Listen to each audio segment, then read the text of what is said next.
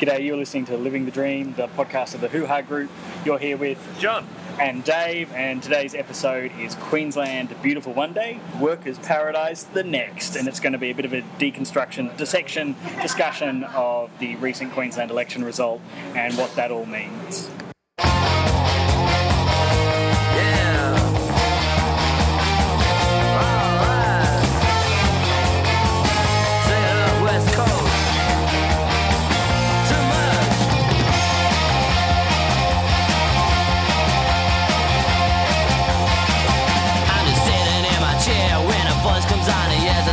Don't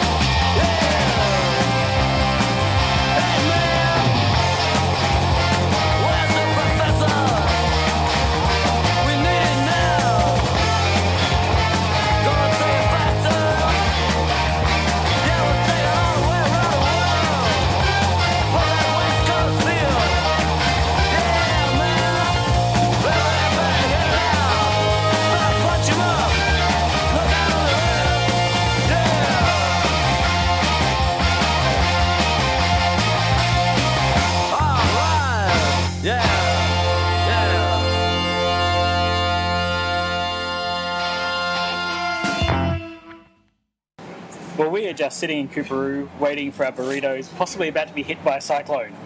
giant cyclone, apparently. Yeah. you should have brought your umbrella I from didn't the bring my umbrella. Okay, so that might that might cut our show short We'll see, and give it an we'll see, authentic yeah. Queensland quality if we get broken up Watching this by a cyclone. in. All right, John. So as of Saturday, what do we now have in Queensland? We have a new government, not the government that we expected.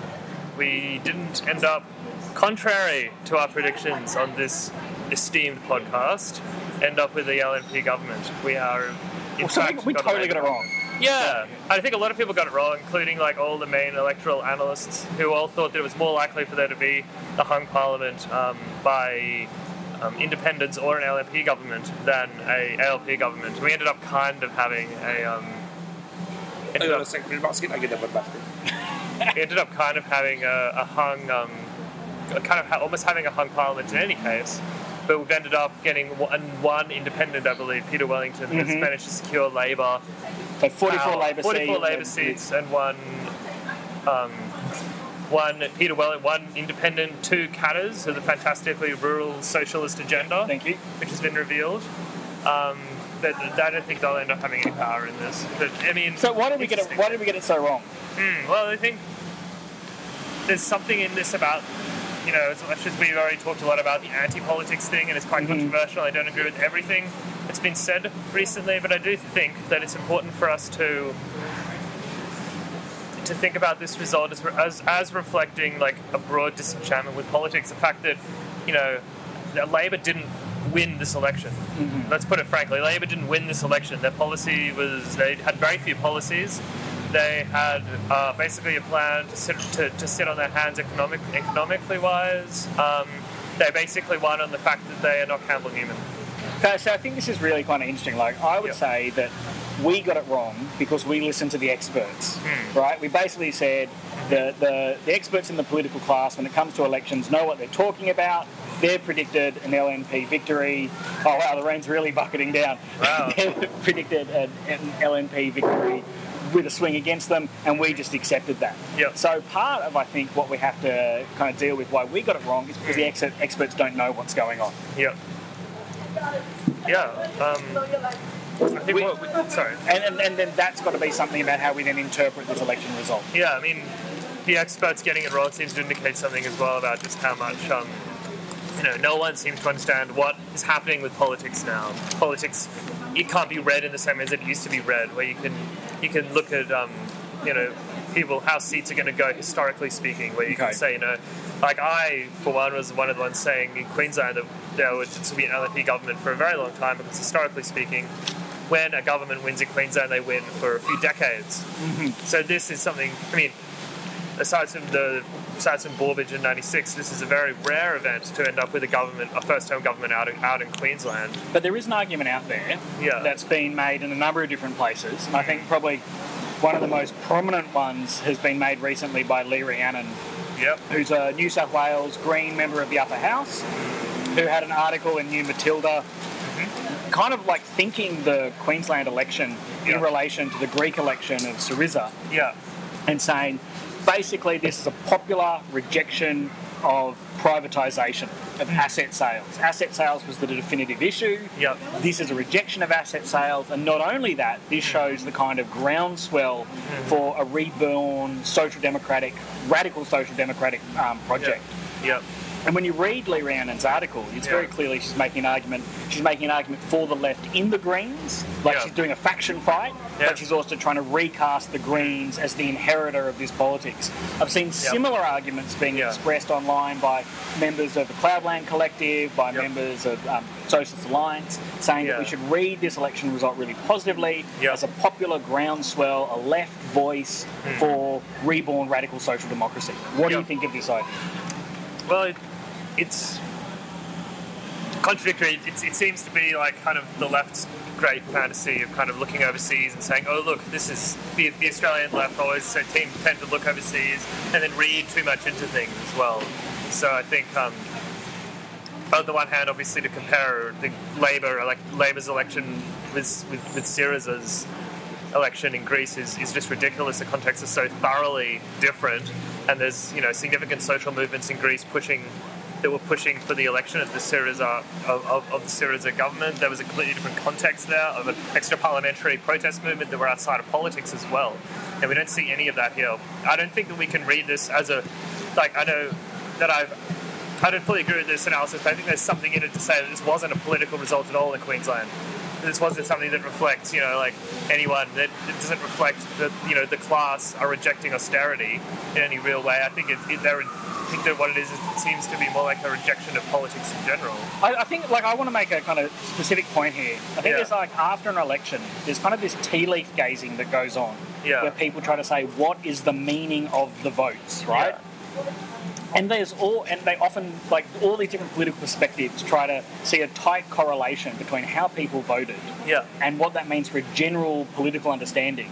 Yeah. Without ever trying to ask people Yeah. what they were thinking when they did the election, right? Like That's right. this, these attempts to, to interpret people's behaviour through voting, I think is totally flawed. Yeah. Right? Unless you go up to people and ask them explicitly, Yeah. why did you vote? Yeah. How did you vote and why? Yeah. You're just trying to force quite a whole series of diverse behaviours Yeah. within to a small series of categories. Yeah. I think like the, the socialist left does this all the time because they have a really reductive understanding of ideology. Yep. You know, they say, like if you read a, a magazine, and I'm one of Yeah. probably one of the few people who does read Marxist Left Review, the theoretical journal of the socialist You and 12 other people. Yeah, well, outside the organisation, Yeah. they have this really reductive analysis, which is workers can support social democracy, the Yeah. ruling class supports neoliberalism, and the middle Yeah. class, whoever they are, Yeah. flirt between the Greens and reactionaries, right? Like Yeah. that your material conditions Yeah. totally overdetermine what you think of the world. And I think, in a broad sense, our ideas of the world are a complicated inter- interrelationship with our material conditions, Yeah. but not in this really reductive way. No. So I think it's this total fan. Like, I think you could make the argument that assets were certainly talked about. Yeah. You know, quite a lot. A lot of people are hostile to asset Yeah. voting, perhaps, right? Yeah, yeah. But how that fits into their own self-understanding is as complicated as anyone else, right? That's right, And what we yeah. haven't seen um, is the development of any kind of political movement that expresses No. a broader project. Yeah. We just have this kind of refusal and then this panic by political commentators Yeah. and to use a term that my uh, that Caroline invented the other day, Yeah. the commentariat being us, like attempting to like make sense of this without Yeah. ever doing the investigation, right? No, like the, the the population remains silent, and the Yeah. political class desperately goes through the tea leaves Yeah, trying to yeah. come up with an interpretation that fits their agenda. we end up creating a reified analysis of a reified um, experience of, of, of going to the vote, going to the election, but going to the voting booth and, and, and putting a number next to a party, and this is then reads a whole series of relation of social relations get read into this. Yeah. It's just very Because part of the radical critique is Yeah. to reject the idea Yeah, that exactly parliamentary right. voting Yeah. rep- represents an actual Yeah. expression of popular will.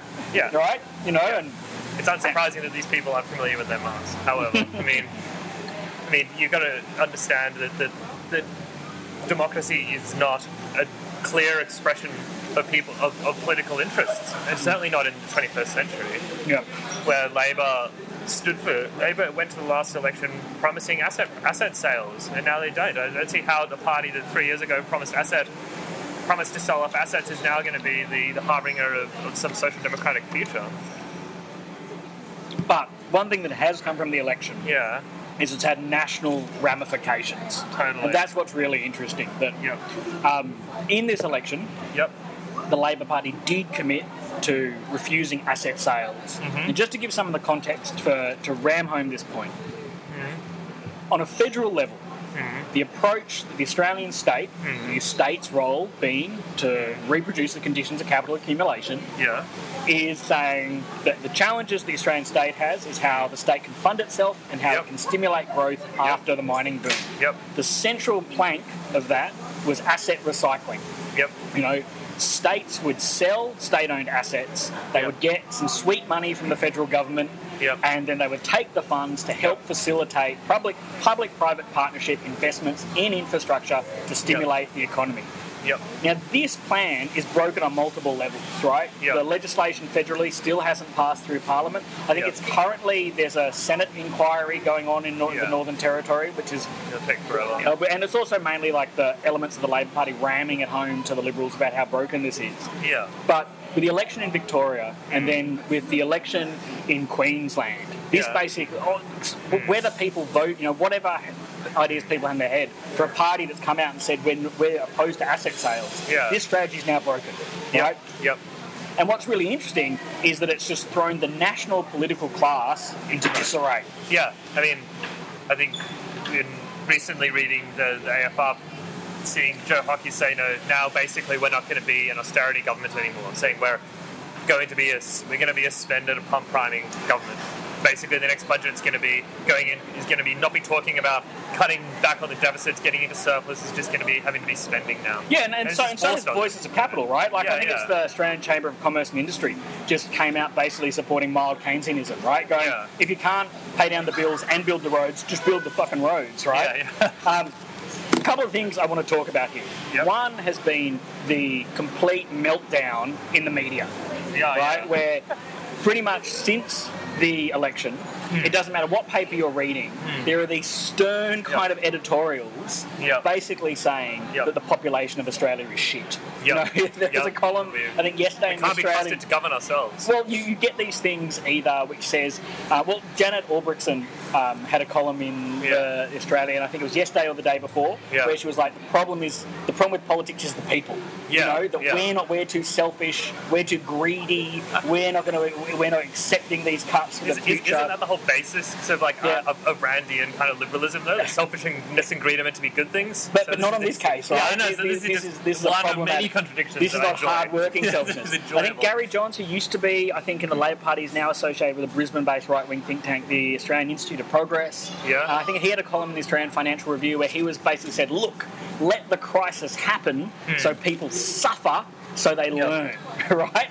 It's kind of like, the crudest Stalinist Marxism Yeah, as well, which but- is like you know people will suffer and then they will become revolutionary subjects. But that- and this is the reverse. The reverse of fascinating. But, it, but also like kind of reduce the level of like economics returning to its moral dis- to being a moral discourse. Hmm. Yep, This yep. is about teaching people to suffer so Yep. they'll accept reform. So Yep. there's been an entire meltdown in the level of the, Yep. the political class about this.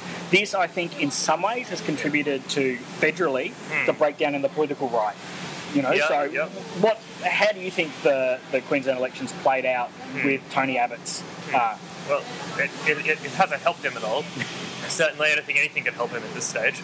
Um, basically, the entire Queensland Party turned against him as a result of this, and Mm-hmm. that's significant amounts of the vote. Sorry, so just to clarify, I'm sure everyone's aware, but there was a spill against Tony Abbott, which he won 61 to 30, Yeah. 39, that they wouldn't actually go to a spill. Um, effectively, kind of a guarantee in his leadership, but mo- a lot of those 39 votes would have come from the Queensland Party, Yeah. who were And very, very upset with his his style of his style of government. But, but also that this project that Yeah. they ran with is now broken, Yeah, right? totally, yeah. And I think as well is like we're seeing a kind of I expect we're seeing kind of a fracturing of the political right in Australia. I don't think that's necessarily a good thing because who knows what's No. going to happen. No. Um, you know the websites like Catallaxy, which uh, is the website for the hard neoliberal, you know, conser- like Yeah. you know paleo-conservative, Hmm. you know, Randian's right is full of you know gnashing of teeth about you know everything Yeah. that's wrong with Australia, Yeah. pretty much. Um, Yeah. so I think we could see some of these kind of factions playing out Yeah. in the political class, but Yeah. also, more importantly, there's no real plan B.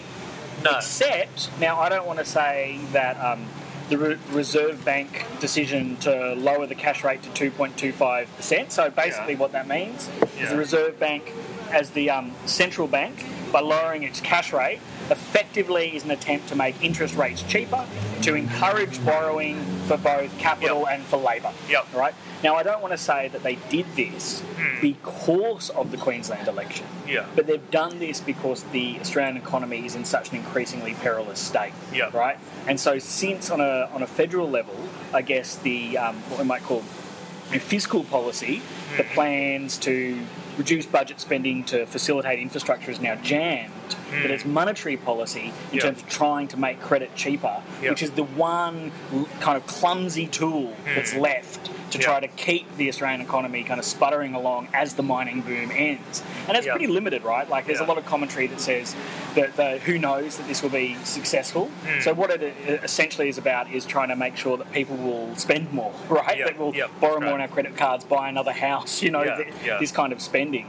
So Yeah. the, the debt will effectively be on our shoulders. That's right. So it's a really kind of um, you know blunt tool in many ways. Hmm. What it also is about is uh, an attempt perhaps to lower the value of the Australian dollar to make Yep. Australian exports more competitive overseas, Hmm. which is effectively a way to think about it. Yeah. A reduction of the working class in Australia's um, uh, uh, effective income because we consume so much internationally, Yep. right? So, if, Yep. you know, if you buy stuff off the internet, the Australian dollar is going down. So, in some ways, it is a way of effectively like pushing down the value of Australian wages in an attempt to make exports more competitive.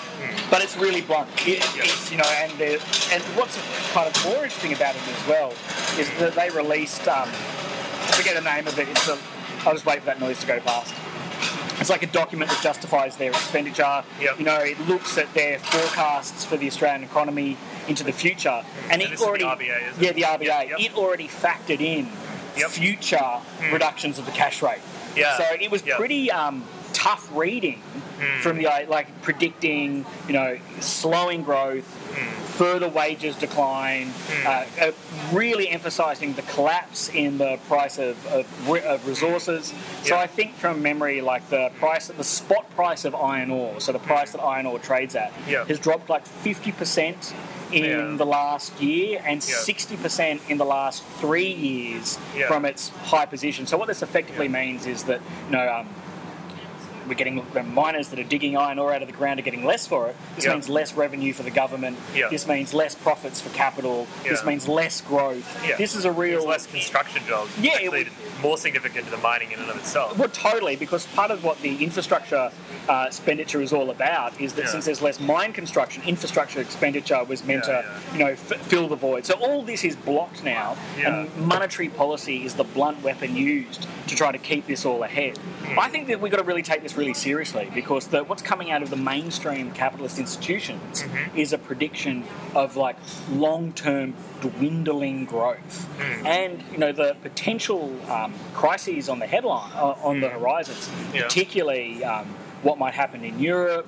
Yep. Um, Yep. How bad the Chinese economy actually is. There's more reports that are coming out in the Yeah. in Forbes and the like that are looking at the actual level of Chinese debt.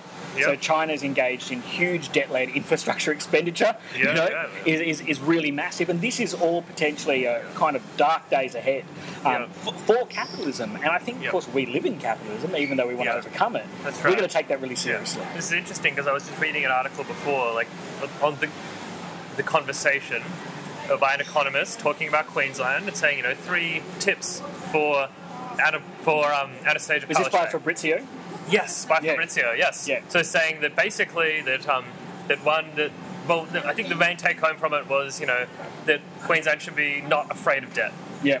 That we should be happy to go into debt to spend our way out of the crisis, basically. Now, that seems to be at odds with what you've just said. Well, well, I th- what's the kind of argument that Fabrizio is making, right? Yeah. Is that it's, and we should go into talking about um, the A, about what the ALP actually has planned for Queensland more effectively. So, Yeah, yeah. on the level of mainstream debate, the say the dominant position is that we need to pay down debt.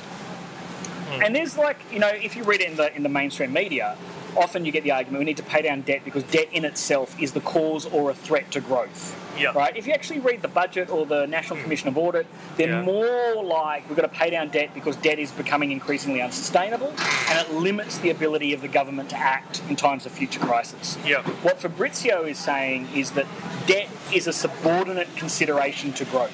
Yep. So it is worthwhile going into debt Yeah. as long as you're going to encourage the kinds of growth Yeah. that will lead to revenue increases that Yeah. will eventually pay down debt. Does Yep, that make yep, sense? So that's yep, the yep. kind of, and there's been a resuscitation of this kind of Keynesian argument Yeah. um, at an international level. You know, there's papers coming out of the IMF that are effectively Yeah. uh, making this kind of case. Hmm. You know, you can question if this is effective. Yeah. Right? Uh, I haven't read it yet, but there's a um, paper by an important Japanese Marxist called Ito, Yep. like come out maybe a year, two years ago, arguing against this, and I'll, I'll link that to the bottom. So this is the the other thing that's probably really interesting. yeah. We want to think about infrastructure, which Yeah. Is that on an international level, Yeah. the um, IMF, not the IMF, the, the G20 just met in Turkey with the central bank and finance ministers meeting. Yep. Interestingly enough, Joe Hockey didn't go, right? Now, the IMF is, uh, the G20 is one of the organisations, and the IMF in the G20 has been pushing for this, arguing for globally infrastructure as the thing to get the global economy out of its permanent secular stagnation. And one of the things they they talk about in this document, which is kind of mind blowing, is well, what we need to develop is the kind of tools on a global level to effectively allow the securitization hmm. of infrastructure risk as a hmm. way of funding projects. So, how hmm. can we organize lending to governments Yeah. that we then package and securitize that debt so it becomes a profitable, tradable asset? So, if this gets off the ground, this might be the out. You know, Yeah. for uh, the, for governments all around the world that can't Yeah. fund things through asset sales. So does that mean they'll give money to governments and they'll securitize that against the actual infrastructure No, that they will build? no idea. There, there is Okay. um, uh, a Standard and Poor's, which is a rating agency. There is a, a PowerPoint slide I printed up on how to uh, how to judge infrastructure debt and why Okay. it's really appealing, but I didn't read it. Okay. So you Well- know, it's fu- future reading. But this is what's happening on a global level, and they're Yeah. also very much talking about um, the World Bank, the IMF. Hmm. Uh, and then this new global infrastructure facility, which I think is actually going to be based in Sydney, which will be an international organisation trying to pool Hmm. Was- funds from the World Bank and the like And to lend to from the last G20. for the last G20 Yeah, that's meeting. so, thing. so Yep. this is you know playing out on an international level too. Yeah. Whether it will work Yeah. is unclear. But for those kind of voices in Australian capital that are now like Yeah. like screw paying down the debt, Yeah. let's just build the roads. Yeah. That's pretty interesting. Yeah. Earlier this week, um, business leaders in Queensland did meet with Anna Bligh Yep. and uh, not Anna Bligh. Anna- Anastasia- say the same mistake. Yeah, Anastasia Anastasia Palaszczuk. That's Yeah, yeah. terrible, isn't it? Oh, uh, terrible. Anastasia uh, uh, Palaszczuk Yeah. and the newly elected Labor government does have a plan to build a thing called Building Queensland. Is that it? Yeah, there's some sort of commission to have a commission called Yeah. Building Queensland. which yeah. will be the organisation that will work out the infrastructure construction. Yeah, and the, yeah. bu- the, build, the business leaders basically said, "Do this." Yeah. Right? We still want the infrastructure to happen. Mm. Abbott was in Queensland yesterday, and he Yeah. said there'll still be federal funds for infrastructure. But Okay. maybe we should move more concretely to Yeah. talk about the ALP on a Queensland basis. Okay, yep. So we need to then move on to talk about our states, our state, our assets, and what that rather slim document. Okay, so Actually means. John, you recently read, reread our state, our assets. What's it about? Well, effectively, they're arguing that the debt, as it's understood, as it was presented by this is a bit of an overview for, from another show we already did, Yeah. but basically, um, that the debt that the Newman government bandied about was like a gross debt as opposed to a net debt. To put it put it bluntly, the net debt is actually the, the debt owned by owned by um, the government, while all the other debt, all the, the gross operating debt is owned by all the other government corporations. So what they want to do basically is recycle revenue which is made by government-owned corporations into incredible amounts of debt. Like somehow the two energy providers are in ten billion dollars of debt. That these they make a profit which is given to the government. So instead of investing this money in the general budget expenditure, it's going to be used to pay down debt. Okay, so I think there's, there's two really interesting things about this. Yes. I think one, they also make a commitment over the next 10 year period Yep. to pay, make, you know, one off, two one off payments Hmm. to pay down the debt. Yep. Now, the debt, as we understand it at the moment, is is $83 billion? Yeah, well, the figure they said it was 83. The, I think the Labor wants likes this figure 36, 36, okay. Yeah. Now, it, before we get into it, actually, um, which is I kind of want- like 36, 87. it- It's like amounts of money that we can't really fathom. Yeah, I, I want to um, talk about this document that I found called Economic and Fiscal Challenges Interim, interim Results of Medium Term Modelling, March 2014. So, this was modelling done by the Treasury. Yep. Now, a caveat here Yep. I think that the kind of basic under, underlying understandings of this document Yep. don't actually match with real world capitalism. Yeah. Right? So, a lot of economic mo- modelling gets done. Yeah. I would question the model that the modelling is built on, right? Yes. So basically what they do, they go, how do we estimate labour force participation, productivity and population? Yep. Let's add them together, Yep. think about the global conditions, Yeah. and that will give us a projection of global of, of what the growth rate is. So they are predicting over the next 10 years Yeah, an yeah. average of about 3% state growth. Yep. They're still working on that figure of 2015, 2016, a spike Yep. of, of gross, gro, uh, gross state debt to 5 to 6%, right? That's bullshit. We don't think that's going to happen. But No. even on these optimistic figures, Yeah. what they're saying is that, well, what will the revenue be coming in be? Hmm. Yep. If we, what will the expenditure be if we want to maintain our general levels of services with an Yep. aging population? Yep. And they predict that even though there'll be a fiscal surplus to the budget. I think 2015, 2016, Yeah. it's going to go back into deficit, and Yeah. then there's just growing debt thereon. So Yep. this is the Treasury's modelling Hmm. built on, on a model that I don't think is a fantastic model and built on estimates I think are overly optimistic. They're predicting over the next 10 to 20 years. Yeah. continuing state debt. Yep. Now, while we might disagree with the right wing argument that this is suddenly going to throw things into crisis, Yeah. this is certainly saying that the state is going to have difficulty funding social reproduction. Right? So I think that's. Yeah. something really important to emphasise. Yep. Um, sorry, I'll No, no. flip back, back to you, or No, no, I mean, continue. Uh, the Yeah. other thing that I want to kind of make the point about our Yeah. state, our assets. So, what's its Yeah. main claim? Yeah. Say, okay, well, these government-owned corporations like Mm. Energex, yeah, we are going to try to to get the biggest amount of profit Yeah. from these organisations to pay off our debt. Yep, So, they're yep. fact, effect, okay. What does this mean? Yeah. Right. They make a lot of nice comments about how you know we won't cut staff and these kind of Yeah. things, but we think things can be more rational. Yeah. So, in other words, an intensification of exploitation Yeah. in state government owned corporations Yep. to give money to finance capital. Yep. Right? That's what Yep. it is. And You know, taking money out of the budget as well. That doesn't really get explained in the budget. ring fenced, Yeah, right? where does this? Where does the, how, what happens to all of this state expenditure? Like they're obviously getting less taxes, tax returns, and royalties from the resources, and now they're going to be getting less income from these government-owned corporations. So But- what does that mean for the bottom line? That doesn't seem to get discussed. no, I was having a conversation. I was having totally. No, I was having a conversation with Rob, Yeah. and like a point that he raised Yeah. was, um, you know, you think about the Electrical Trades Union, right? The ETU, Yeah, yeah. which have effectively campaigned for the ALP government. Yeah, They've yeah. Campaigned for a government whose basic position is we will further, will to increase, attempt, attempt to increase the exploitation of your Yeah. members Yeah. to pay the profits of finance capital. Yep. Yep. That's the strategy, Yep. right? And they, they went along with it, of course, because you know what else are they going to do? And I, I th- and I think the other, and like, but I guess it's it's something that's not even on the agenda at the Yeah, moment. like, um, why do I want to why do I want to say this? It's not on the agenda because the dominant left position Yeah. was just opposition to austerity. Austerity is happening, even if you want Yeah. to call it austerity. Maybe it wasn't. Austerity is happening Yeah. because basically conservative governments have lied to us about debt. Yep. What we're actually seeing is the debt is real. Yep. You know, even if maybe not emph- like as mm, mm, mm. as exaggerated as those governments are happening, Sort of. it's going to grow. Yeah. And the current elected government Yeah. is subordinating its policies because it has to, Yeah. right? Because it has Yeah. to, because it has Yeah. to borrow money, Yeah. to, you know, to keep on functioning as a capitalist Yeah. state. Yeah. Is subordinating its policies to guarantee the profits of global finance capital. And I want to say another caveat there. What I'm saying here isn't based on some kind of opposition between finance capital bad, productive capital good. No. You, you can only have the making of shit because Yeah. people are lending money, right? That's You're right, just re- rejecting that position. But that's core to the ALP government, and that's Yeah. what we should expect Yeah. to happen. Right? Yeah, I mean, and how is that any different to the so-called austerity of, of, of, of asset leasing?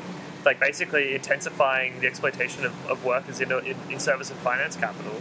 Sounds completely like that sounds completely like austerity to me. Well, well, again, this is about like saying what's the point of antagonism? Yeah. Is the point of Yeah. antagonism between Yeah. state and market, Yeah. or is the point of antagonism between you know capitalism as a society Yeah. and labour as the force that is exploited but potentially can resist it? Right, and I think that that's key. Now, I, we will see how that plays out. Yep. Right, you know, we, we will see. We'll have to pay a close amount of attention Yeah. to what does this actually mean. What are the Yeah. struggles that emerge from it? How does it Yep. play out in Yep. public services? Yep. anything else that the ALP seems to be committing to that's Okay. worth commentary at the moment? Um, briefly, environment and the Galilee Basin. Okay, crucial. Tell us about it. Okay, so the this is just in, this is interesting because, well, like we said at the outset, the Labor government wasn't promising any major environmental initiatives because they're so beholden to the resources industry, just like the Liberals are. But what they're promising basically is cutting back massively on the amount of spoil.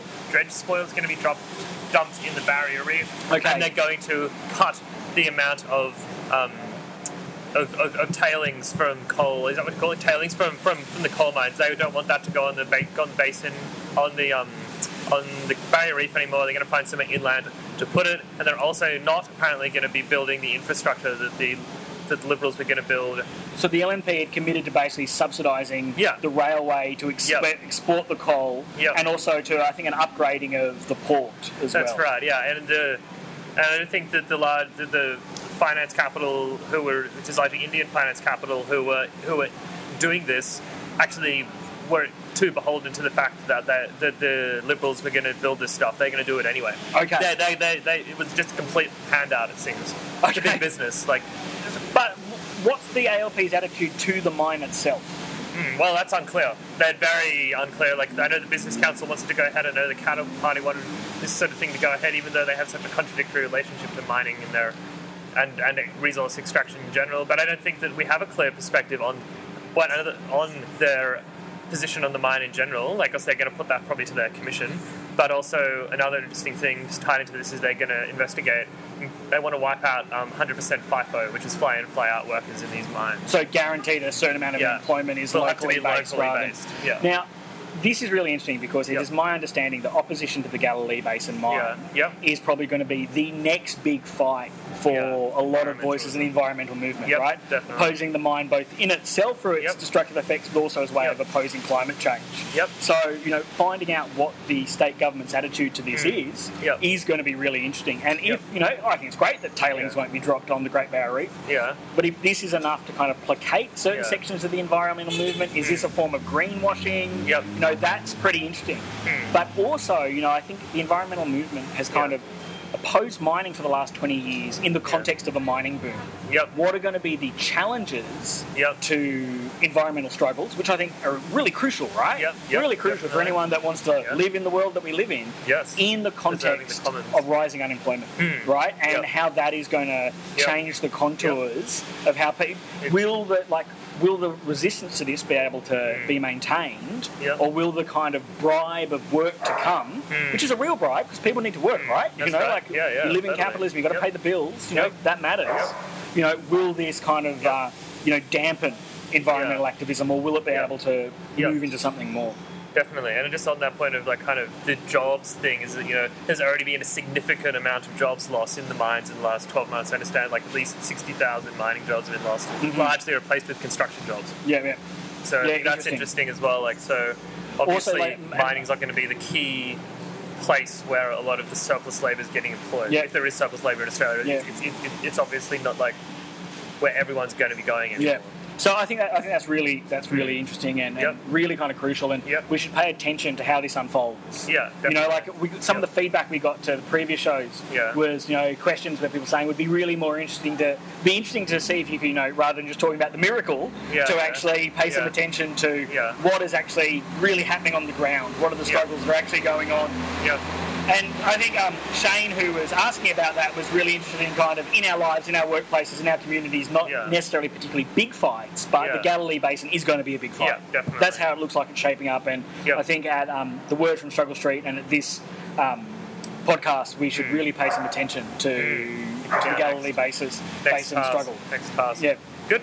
Anything else from the, the what we expect from the now elected There's a few relatively minor things. Um, I think Eva, Eva Cox made a good point a few days ago, saying basically that just because, I mean, it's to put a caveat, it is great that you know the new government is majority has majority women in the cabinet. It's the first Indigenous, the first Indigenous minister in a Yep. Queensland government. This is all fantastic, but historical experience doesn't indicate that just because there's a, a large amount of women in um, in in in um, in government that this is going to have a, a positive effect on sort of feminist policy. Yeah. Like, I mean, we see that best with obviously Gillard, you know, Mm-hmm. uh, uh, making misogyny speech on the one day, and then the next cutting massive amounts of spending for um, on single uh, single mothers. Yeah. So, what's what's the takeaway lessons from our from this podcast? From this podcast, We were wrong. we were wrong. Yeah, Don't listen yeah. to experts. Don't listen to experts. Ever. The experts the don't know experts what's are going on. Increasingly divorced from whatever constitutes political reality, Yeah. seemingly now. And yeah, don't listen. Don't don't read opinion polls. The, the, the, the main strategy Yeah. for capital accumulation Yep. seems to be broken. Yep. Yep. W- will infrastructure as the alternative be able to be resuscitated just on the basis of debt? Yep. Yep. The, the elected ALP government on a state level faces very real problems to Yeah, function yeah. Yep. simply to reproduce capital accumulation. Yep. dropping economic growth, increasing debt. Its Yep. main strategy so far seems to be the increased exploitation of workers in government owned corporations. Mm-hmm. That's going to be really interesting. What fight will happen So that's there? one one particular place where we're going to be looking, and the other places, so I suppose, environmentalism. Looking at what's going to happen with the Galilee base. I know that lots of environmental groups are gearing up for a bit of a struggle with this. Yeah. If it goes ahead, I think we need to look really closely at what the Labor government's actually going to be is actually going to be doing, and I seriously doubt that there's going to be too much change to the policy. Yeah, To- and, and also, what role will the unions, Yeah. those most ambiguous of organisations, yeah. take with this new ALP Yeah. government? Yeah. right? And Yeah. that then also Yeah. is another question too, Yeah. um, which is those of us that are members of unions. What can and possibly will we do? Mm. And for the vast majority of workers who aren't in unions, Mm. what can possibly they do? You know, right. interestingly, two interesting observations. Yeah. One is that federally, the ACTU are planning, I think, a Yeah. day of rallies, Okay. March 4, I think Yeah, it is, yeah, yep, yep. against the productivity, the federal government's um, instruction to the Productivity Commission to look into industrial relations laws. Yep. A rally is planned in Brisbane. Yep. So far, nothing on the Queensland Council of Unions website about it. Yep. We've received no notification nothing from our union together. Nothing. Yep. I, uh, on the other hand, though, um, I've been in contact with our with Together Again, our With union, Again. and we might have like maybe we should do some kind of a podcast on great like title for it. you know our experiences attempting to you know in the very specific and kind of interesting workplace we're in and Yeah. the composition of the workforce we're with, Mm. what it means in these kind of quiet times to attempt some Yeah, kind of definitely. workplace organisation. Maybe that'll Yeah. be something we can look Think in the future. So yeah. there's some really interesting stuff there. Oh, Mm. the other thing as well, Mayday's coming back. Maydays. Oh, that was I, that slipped right by me. So that so they've re, they moved it back to May. Okay, so Mayday for- stays in bloody May. so Mayday um, for people who don't live in Queensland. Queensland is one of the few states, if not the only state, The only state. that until recently had a public holiday for Mayday, and therefore had one of the largest union rallies. Hmm. Right, the LNP removed that holiday. Yeah. Um, I don't know if it's going to be back in time for this year or next year. Yeah, I- need to gazette it. That's a complex process. I- It'll at least be a year. I I really love the Mayday rally. I think it it presents all the contradictions of the unionised workforce, Yeah. which we are part of, in Yeah. one big barbecue space Yeah. in terms of a rally and a big Yeah. barbecue. Yeah. But it's better to have than not have it. Right, Definitely, so I think it's you know it's it's an interesting and important day. Definitely. All right, I think that's it for what might be part one. We might do might more be some more. episodes. We, we, we've definitely pointed at a few interesting things to unpick Yep. in future, um, and we just have to see. I don't think there's going to be an awful lot happening in the next few months in Queensland, given that it'll take everyone a while to figure out what actually is going to happen next, Yep. given no one really expected what happened. Yeah, and happened and what, what that and what that will Yeah, actually mean. that's right. You are listening to Living the Dream, the podcast of the Hoo Ha Group. You can find us on our blog, thewordfromstrugglestreet.wordpress.com. Any final words, John? No? I'm going to take this. No, all right. All right. Uh, we're going to try to get back to our office before the cyclone Yeah, blows us all we've got, a, away. we've, got a, we've got a small reprieve. Yeah, and We'll take for those of of it. you that are Queensland listeners, uh, stay safe.